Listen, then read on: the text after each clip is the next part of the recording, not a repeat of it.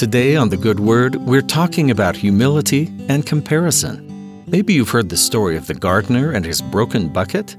A long time ago, there lived a gardener whose job was to water his master's garden. Each day, he carried two buckets up a hill.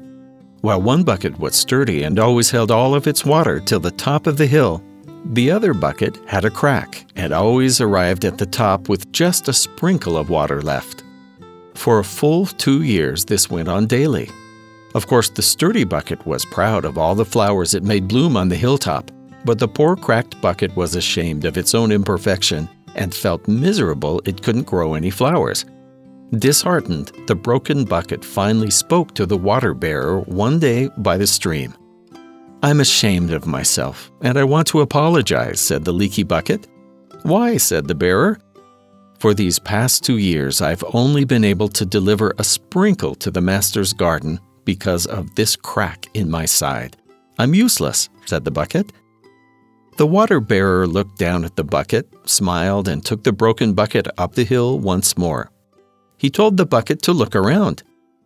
The old cracked bucket was surprised to see something he'd never noticed before a beautiful array of wildflowers winding up the hill on his side of the path.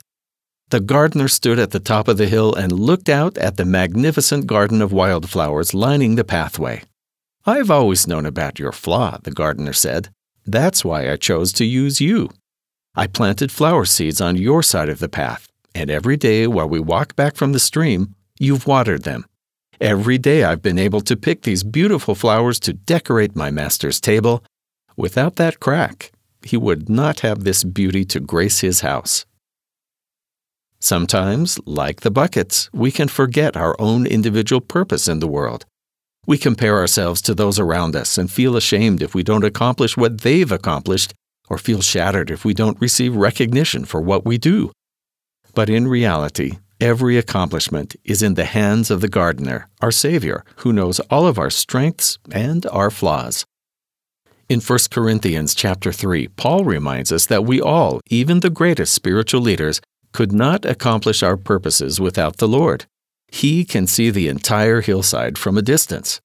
Paul said, I have planted, Apollos watered, but God gave the increase. So then neither is he that planteth anything, neither he that watereth, but God that giveth the increase. Now he that planteth and he that watereth are one, and every man shall receive his own reward according to his labor. For we are laborers together with God. Ye are God's husbandry, ye are God's building.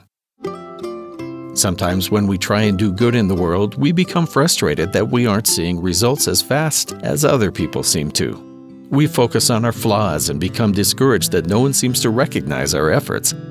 But it doesn't matter what your neighbor's doing, how much water the other bucket is carrying to the top of the hill, or how much recognition others are getting. The Lord can see all of our flaws and with His increase, we can do anything. We're all cracked buckets, but we have to focus on what we can do and remember that as planters and waterers of the Lord's teachings, if we allow Him to give us increase, He'll use our flaws to grace His Father's table. And that's the good word.